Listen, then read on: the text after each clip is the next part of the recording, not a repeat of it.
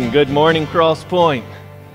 Hope you guys are doing well this morning. Children, you can be released to Children's Church. You can make your way right back here. You'll see the ladies in the purple shirt.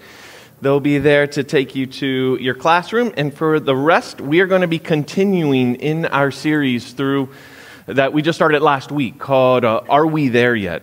All right, it's, it's the phrase, it's the song that every child has sung on a long road trip.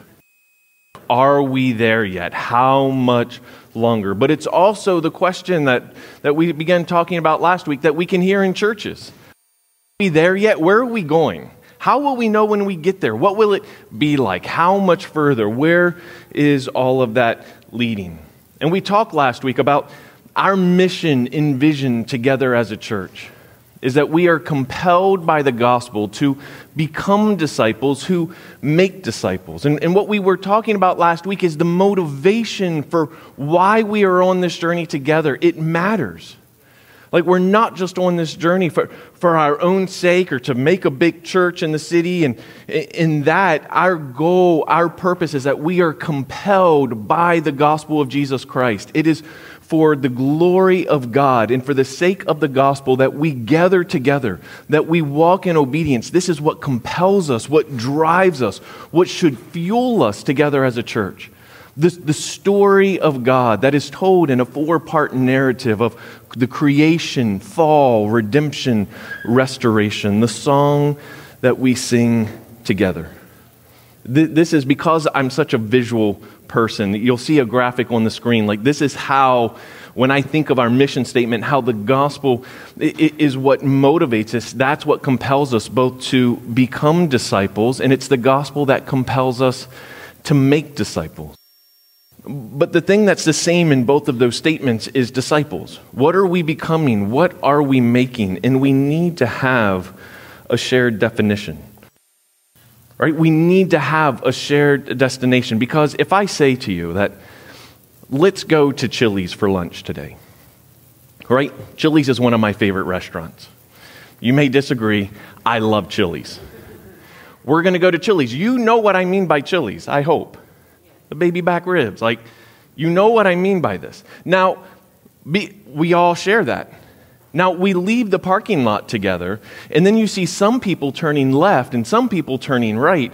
And then by time we get to Chili's, we realize we've all gone to a different place. Some have gone to the one up on Narcoossee. Others have gone down to St. Cloud. Other to John Young Parkway.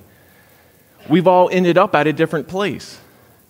We thought we understood what was meant, but we go to a different location. This is why it matters that we have a shared definition. We need a clear and shared definition of what is a disciple. That's what we're going to talk about today. That we're compelled by the glory of God and the gospel of Jesus Christ to become disciples who make disciples. But what does it mean to be a disciple? How are we defining that term if we are to travel together on this road? We desire to end up at the same place together as a church family, then we need a shared definition. And our shared definition is going to come directly from Jesus' final commission to his disciples before he ascended to heaven, to Matthew chapter 28. So I want to invite you to turn there. And as you turn there, I want to open us up in prayer this morning. Lord, I thank you for this time this morning together. And I pray that as we read your word, your final commandment and commission to your disciples, that is true for us today, Lord, that you would give us eyes to see and ears to hear and hearts to perceive your word. By the power of your spirit this morning, would you use your word to transform our lives, to transform our minds, our hearts, our affections, Lord? We surrender ourselves to you this morning under the authority of your word. And in Jesus' name, amen.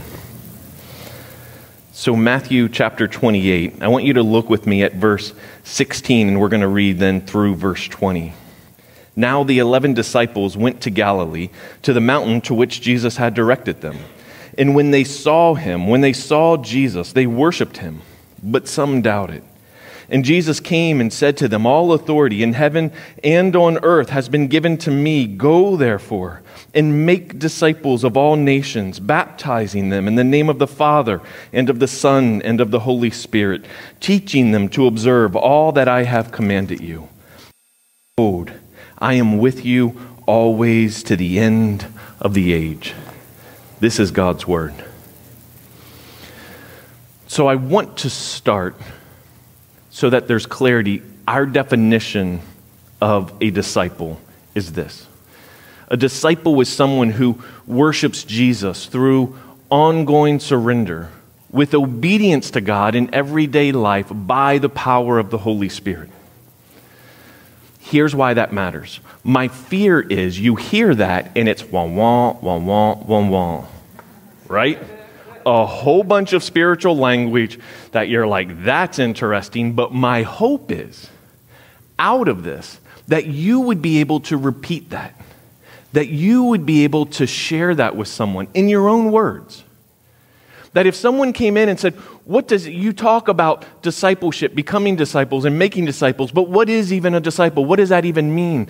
That everyone sitting here would have a shared vocabulary to be able to share this. And there's four parts to this definition. Because I'm visual, you're going to see that it's, it's drawn out as well to help us remember. Others don't care about the visual aspect, and it's just the language. But I care about these words. The, these words were labored over by your elders, the order of them, the, the combination of them, that it would help shape us together as a church family in what we are growing to become and what we are seeking to make together. So let me begin with the beginning. A disciple is someone who worships Jesus. This hexagonal shape in every, like, I have it, it's in signs, it's on, you'll see this everywhere. And it's because I want it to be a reminder and to help remind us of how we go about constructing and understanding what a disciple is. The upward part of this hexagon that's pointing vertically up is that a disciple is someone who worships Jesus. Look at what it says in verse 17 The disciples, when they saw Jesus, they worshiped him. This was the response of a disciple. This was the, the immediate reaction was to worship Jesus. They saw him, they worshiped him. Discipleship is not about us. It's not just about us becoming a better person, to be an improved version of ourselves. Discipleship is about our lives reflecting the glory of our Creator. That is what the goal of discipleship is. That is the, the fuel and the motivation. It is also the foundation, is the glory of God. Discipleship begins with worshiping Jesus, it begins on our knees. As Tim Keller says, you don't get to decide what you worship right? Everybody worships something. You here this morning, you are worshiping something. The only choice you have is what you worship. See, worship is, is what we value, it's what we treasure above and beyond anything else. Some have given their lives. We can say whatever we want to say about what we worship. But what do we serve? What do we value? What do we treasure? It reminds me of our series that we just completed, A Fight for Joy. We can worship at the fountain of living waters that is God, that only He can satisfy. Or we can go to our own broken cisterns that we built with our own hands and lap in the dirt and die of dehydration. And yet, for many of us, we continue in our worship of things that kill. We can worship money. We seek it, we serve it, we pray for it, we save it. And yet it never satisfies. It's always more. I just need a little bit more. Like it reminds me, if you've ever seen Veggie Tales, right? Bob the tomato, Larry the cucumber. One of my favorite scenes is, is Bob the tomato looks to Larry the cucumber and he's like, Larry, how much stuff do you need to be happy? And Larry the cucumber's like, I don't know how much stuff is there? Right? Like, that's sometimes the question. It doesn't satisfy, it, it causes us to always want more longing, and yet we worship it and we give our lives to it. We can give our lives to, to beauty, our bodies, our sexuality, to, but every year, youthfulness grows further and further away in the rearview mirror on the road of our life. Every new wrinkle is a devastating reality that youthfulness is fleeting and we serve it and we strive for it and we treasure it and we want to hold on to it. And yet it moves further and further away. We can long for power, control over our world. We can worship it, our surroundings. But in the end, we become a prisoner of fear, the unknown, a, a new COVID variant they all become bars that hold us inside the prison of fear in a world that we are desperately seeking to control. And it grows further and further into chaos. And, it, and our desire for power and control imprisons us in fear. We can seek to serve ourselves, we worship ourselves.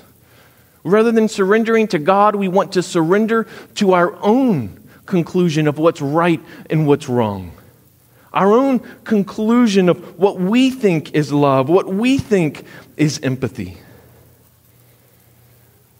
That's the right decision. And we bow our knee only to our own desire. But in the end, we find ourselves isolated from everyone else, enslaved to our own heart that chases after the wind by our own untamed desires. And we find ourselves untethered to anything and anyone alone. Or as a disciple of Jesus Christ we have hearts that worship Him, that are surrendered to Him, that would say above money, above self, above power, above all of these things, I worship the Lord Jesus Christ. This is where the heart of a disciple begins. But what I, I want you to see something else in this passage, because we're going to talk about what does that mean? Like, what does it mean then to worship Jesus? What I want you to see first is notice how this passage continues. The 11 disciples, when they saw him, they worshiped him, comma, and some doubted. They didn't have to add that. They could have left that part out. There's something comforting in this that I want us to see. Like, think about this. These were the disciples, the 11. They they saw Jesus. They saw him make the blind see. They saw him make the lame walk. They saw the authority of his teaching. They witnessed as he was crucified, as he died, as he was buried. They witnessed the resurrected Christ. They were standing on the mountain where Jesus directed them to go. They fell in worship, but this idea of doubted, it means they were perplexed. They still had questions, they still had doubts. What does this all mean? Where is this all going? Is there something comforting for us to know that even as a disciple, we are in process? We don't have it all figured out. We don't have all the answers. But here's the difference. Here's the difference that I've seen in the life of so many people. As a disciple of Jesus, when we have our doubts, when we have our questions, when we are perplexed by what all of this means, we can bring that under the authority of Jesus in worship of Him. And saying, and with my doubts, with my questions, I worship you. This is who I am. Others have allowed their doubts, their questions to turn from Jesus to seek answers in other things. And that is not a disciple of Jesus. It is possible to have questions to have doubts and be surrendered to the authority of Jesus Christ. We bring those questions under His authority. This is what it means, and I pray that this is comforting to us to know that a disciple is someone who worships Jesus. But how? This is where the definition continues through ongoing surrender. See, th- there's two parts to this definition, both the ongoing and the surrender. But in beginning with the surrender, James chapter 4 tells us that God gives grace to the humble. So submit yourselves to God. Surrender yourselves to Him. Romans chapter 12, and, and imagine this appeal being made to us together as a church. I appeal to you, Crosspoint. Crosspoint, by the mercies of God, present your bodies as a living sacrifice, holy and acceptable to God. This is your spiritual worship. To worship Jesus is to surrender our lives to Him. This is what, it, what Jesus says then when it's like, all authority in heaven and on earth has been given to me. Surrender is to position ourselves under the authority of Christ, to saying what he declares to be true is true. He is God, and to worship him is to surrender to him. And this is an ongoing reality. Here's what I mean by that there is a surrender that leads to saving faith. Romans chapter 10, verse 9 says that if you confess with your mouth that Jesus is Lord and you believe in your heart that God raised him from the dead, you will be saved. For with the heart one believes and is justified, and with the mouth one confesses and is saved. For the scripture says, Everyone who believes in him will not be put to shame. Salvation is a work of God in our life, it is not an accomplishment that we achieve by ourselves. Surrender. Faith in Jesus Christ leads to salvation. But we say ongoing surrender. What does that mean? We don't believe that you can lose your salvation. What we mean by that is that the same faith that saves us sanctifies us.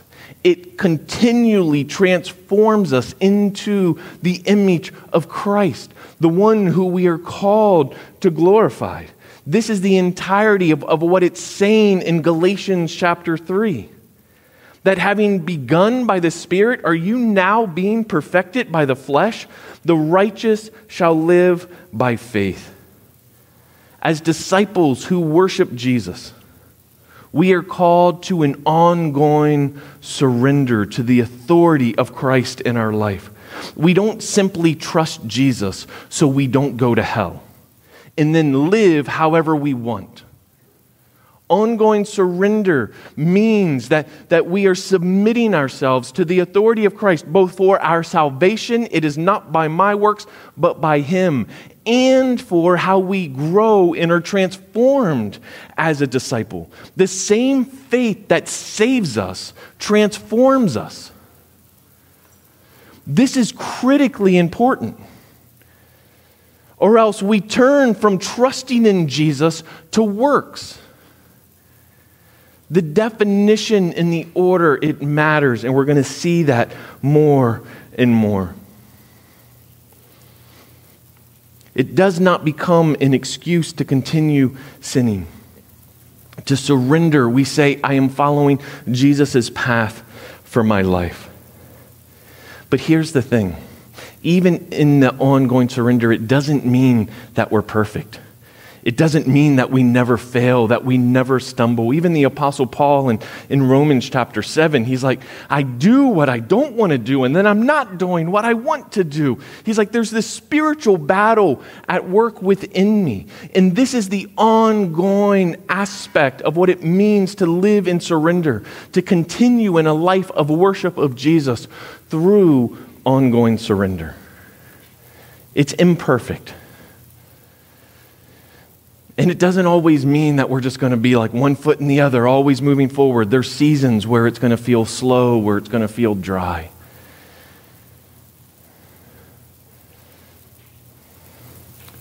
There's grace in that. But a disciple, if again, if you're drawing this with me, if you're remembering, like, it is someone who worships Jesus, this upward facing arrow through ongoing surrender, that downward aspect. That for me, it helps me. Like you'll see me as I say the definition, I'm kind of doing motions with my hands because it really does help me remember of like I must become less so that he becomes more. It is about worshiping him through ongoing surrender. But then you have those sidewalls that connect these two themes with obedience to God in everyday life. These are, are, the two sides. In the coming weeks, you're going to see, like in, in the definition, Jesus says, Go and make disciples of all nations, baptizing them in the name of the Father, the Son, and the Holy Spirit. We're going to talk about what that means. But what I want to focus on here this morning, and when it says, And teaching them to obey all that I have commanded you. The order is so, so important here. It's critically important. What has come before that leads to this obedience in everyday life. Like, imagine with me for a moment, I'm giving you directions. Again, like you, you leave the parking lot, you turn left, and now you're at the stop sign getting ready to get on Wetherbee. And I tell you, like, take a right, and then at the second stoplight, turn left. Now, you're like, okay, that makes sense. But what if someone says, well, the order doesn't really matter? So you get to the stop sign and it's like, well, let's turn left. And then once we get to the second stoplight, we'll turn right. And we'll get to the same place, right? No. Like it would be foolishness. It's the same way with discipleship. The order of this, it is so, so critical. And I, I, I hope that you track with me in, in what I'm trying to say here. It begins with surrender before it becomes obedience. The worship of Jesus and the ongoing surrender precedes obedience in everyday life. There is an importance of obedience in the life of the Christian. John 14, verse 15 says, If you love me, you will keep my commandments. First John chapter 2 and, and for this we know that we have come to know him if we keep his commandments disciples disciples of Jesus will seek to learn and to know the commands of Jesus and walk in obedience to them not claim the name of Jesus and then follow our own path saying I have surrendered to Jesus so I don't go to hell but I'm going to live however I want that is not a disciple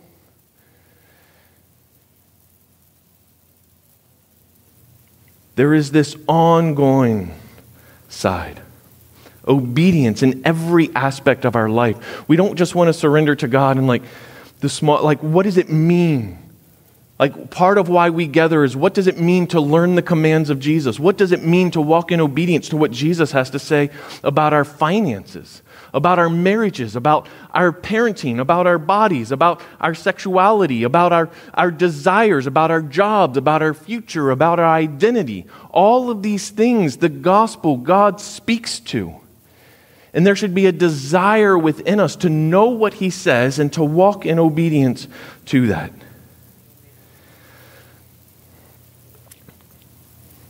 But here's the important part there's also the importance not only of obedience, but that surrender precedes obedience. Here's why I say this. Go back to John 14, 15. Think about what gets emphasized. Say, as I read it the first time, if you love me, you will keep my commandments. If you love me if your hearts have been turned to hearts of flesh, you'll obey my commandments. Do you see the difference? One could just emphasize, obey the commandments. The other say that if you love me, if you are if your affections of your heart have been transformed, you will walk in obedience. That will be the natural outcome of it obedience that is separated from surrender, obedience that is separated from love of God is nothing more than a godless morality that focuses on our own obedience as the driving force of discipleship. Do you hear what I'm saying? This is the important part here. That if we just seek to obey the commands of Jesus in our own strength, divorced of living in surrendered love to Him, of surrender to Him, it is nothing but a godless morality. Be a better person. It's impossible. And I don't want us to take this for granted. Because for the last 10 to 15 years, this has been a conversation that has been ongoing in my life. Because 10 plus years ago, in the, in the community, in the missions community, there was a growing philosophy called obedience based discipleship. It was calling unbelievers to obey the commands of Jesus as a way of pre evangelism. That obedience would lead to saving faith. And that obedience was seen as both the initiator and the driver, the fuel of discipleship, and the mark of discipleship. In Chad, where our family served as missionaries, I hosted one of the men who spoke into this concept. He and I didn't always see eye to eye, which made some of those breakfast meals a little awkward in talking through. Last year, at the beginning of the year before COVID hit, I attended a church movement uh, conference here in Orlando. One of the main themes was obedience based discipleship. There's elements of this that I think are great, that are useful. There's also a concept here that I believe is very dangerous for the church. And it is why I am emphasizing what it means and why the order is important. Does it matter if you turn right or left first? Worshiping Jesus through ongoing surrender with obedience to God in everyday life, a heart fueled by grace it's the result, will result in God glorifying obedience. Do you see that? As our hearts are transformed, there will be obedience. Our obedience is not the fuel, it's not even the goal, it's a byproduct of a life living to the glory of God, surrendered to Him. It is I believe a better phrase, a grace fueled discipleship, a grace fueled obedience. We are not saved by obedience, and we do not grow by obedience. We are saved by faith in Christ, Galatians 3, and we are transformed by the same grace by which we are saved, Galatians 3. That will result in obedience. That is important. My fear is that at times obedience is minimized in the church because we live under grace. It doesn't matter how I live because it's all of grace anyway. I'm forgiven. And so we minimize obedience, we downplay it. The Apostle Paul speaks to this in Romans chapter 6. How could it ever be? How can we say we are dead to sin and alive in Christ? If, if we continue to willfully walk in sin, are we alive to Christ or are we alive to our flesh? Obedience is important, but I fear that in our desire to uphold the value of obedience, it has become the driver. It has become the purpose. It has become the fuel. And I want to guard us in this. The order matters. A disciple is someone who worships Jesus through ongoing surrender And that will produce within us obedience to God in everyday life. That is a calling of a disciple, but it is a byproduct of living surrendered to God. And that is made evident even at, at, how the definition ends that this is all by the power of the Holy Spirit. This is the center of that diagram. That none of this is possible apart from God's work in and through us as disciples. How can we worship Jesus? Spirit of God awakening our heart. How can we live in ongoing surrender apart from His power at work within us? How can we even desire or attempt to walk in obedience in every aspect of our lives apart from His power at work within us? It is all by His power.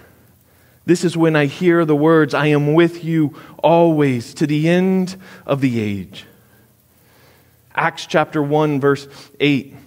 It says that before Jesus ascended to heaven, he said, You will receive power when the Holy Spirit has come upon you, and you will be my witnesses in Jerusalem and in all Judea and Samaria and to the ends of the earth. Think about what this means. There is the command, the commission to go, to make disciples. They were worshiping Jesus, and he says, Wait here until you receive power from the Holy Spirit. This is how you're going to be able to walk in obedience to all that I am commanding you. We cannot do it in our own power, it is only through His power at work within us. My desire is that every single one of us would experience this reality that the, the fire of affection for God in your heart would be fanned into flame. When we gather together in community groups, that that passion to worship Jesus, to live in ongoing surrender would be encouraged and upheld, that in humility before a holy God, that you would surrender your personal will in way to the superior purposes of God for your life. And that overwhelmed and motivated by the magnitude of God's undeserved mercy and grace towards you, that you would seek to walk in obedience. That that would be our reality. When we talk about what does it mean then to become a disciple? What does it mean to make a disciple? So what do we take from this? I want to encourage you to begin with would you work toward and practice memorizing this? That we would have a shared definition of what it means to be a disciple. That when we say where we're going, we all don't end up in different destinations, but we're all moving towards the same thing. That you would be able to put this into your own words, to practice it, to have this be part of your own language and culture of what it means as a disciple. The four parts, whether it helps to draw it out or just to know the four parts, that it is worshiping Jesus through ongoing surrender with obedience to God in everyday life by the power of the Holy Spirit. That this would be our shared destination on the road to transformation and following Jesus together. And I would also encourage us to use this as a framework to pray for the church. These four parts, that as we talk about it, as it becomes part, it also becomes how we pray. And rather than just talking about it, I, I want to close and just demonstrate how I use this personally to pray for you. This means, what it looks like, that this would be not just empty words that are forgotten but part of a culture that shapes how we travel this road together. Let's pray.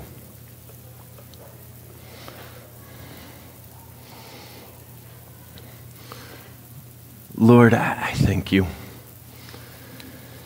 for this time this morning, Lord, to, to be in your word. Lord, I pray that you would help us be a church, a congregation, a family. This is not just a journey of individuals, this is a journey of a family traveling together. Lord, to lift up the name of Jesus in everything we say and in everything we do. Lord, may it be your name that is lifted high, the name of Jesus that is proclaimed week after week after week, that we exist to glorify you, to worship you, to have the affections of our hearts transformed, Lord. Would you fan that flame Allow it to grow and burn within us. Lord, would you help us as a congregation to walk in ongoing surrender, that the plans and purposes that you have for the church, Lord, not me, not the elders, but that we are walking in surrender to your leading, your purposes, your plan. Lord, together we are surrendered to you all authority in heaven and on earth belongs to Jesus Christ. Help us maintain a posture of surrender to you. Lord, give us the courage we need to walk in obedience to the plans that you have for us. Let us not become comfortable or content or, or, just get in a rut of what is seen as normal. Lord, when you are spurring us on to good works for your glory in our community, Lord, give us the, the courage to step out in faith and walk in obedience as a congregation. Lord, would you renew us? Would you strengthen us? Would you empower us to be your witnesses in our community, Lord? May we not rely on our own strength, on our own wisdom, but may we truly believe that it is only by the power of your Spirit at work in and through us it is not by great wise words. It's not by passionate pleas. It's not by any great strategy. It is only by the power of your Spirit at work. So, Lord, lead us into a deeper dependence, not on our own wisdom and not on our own ways, but throwing ourselves fully on your mercy. Lord, we ask all of this in Jesus' name. Amen.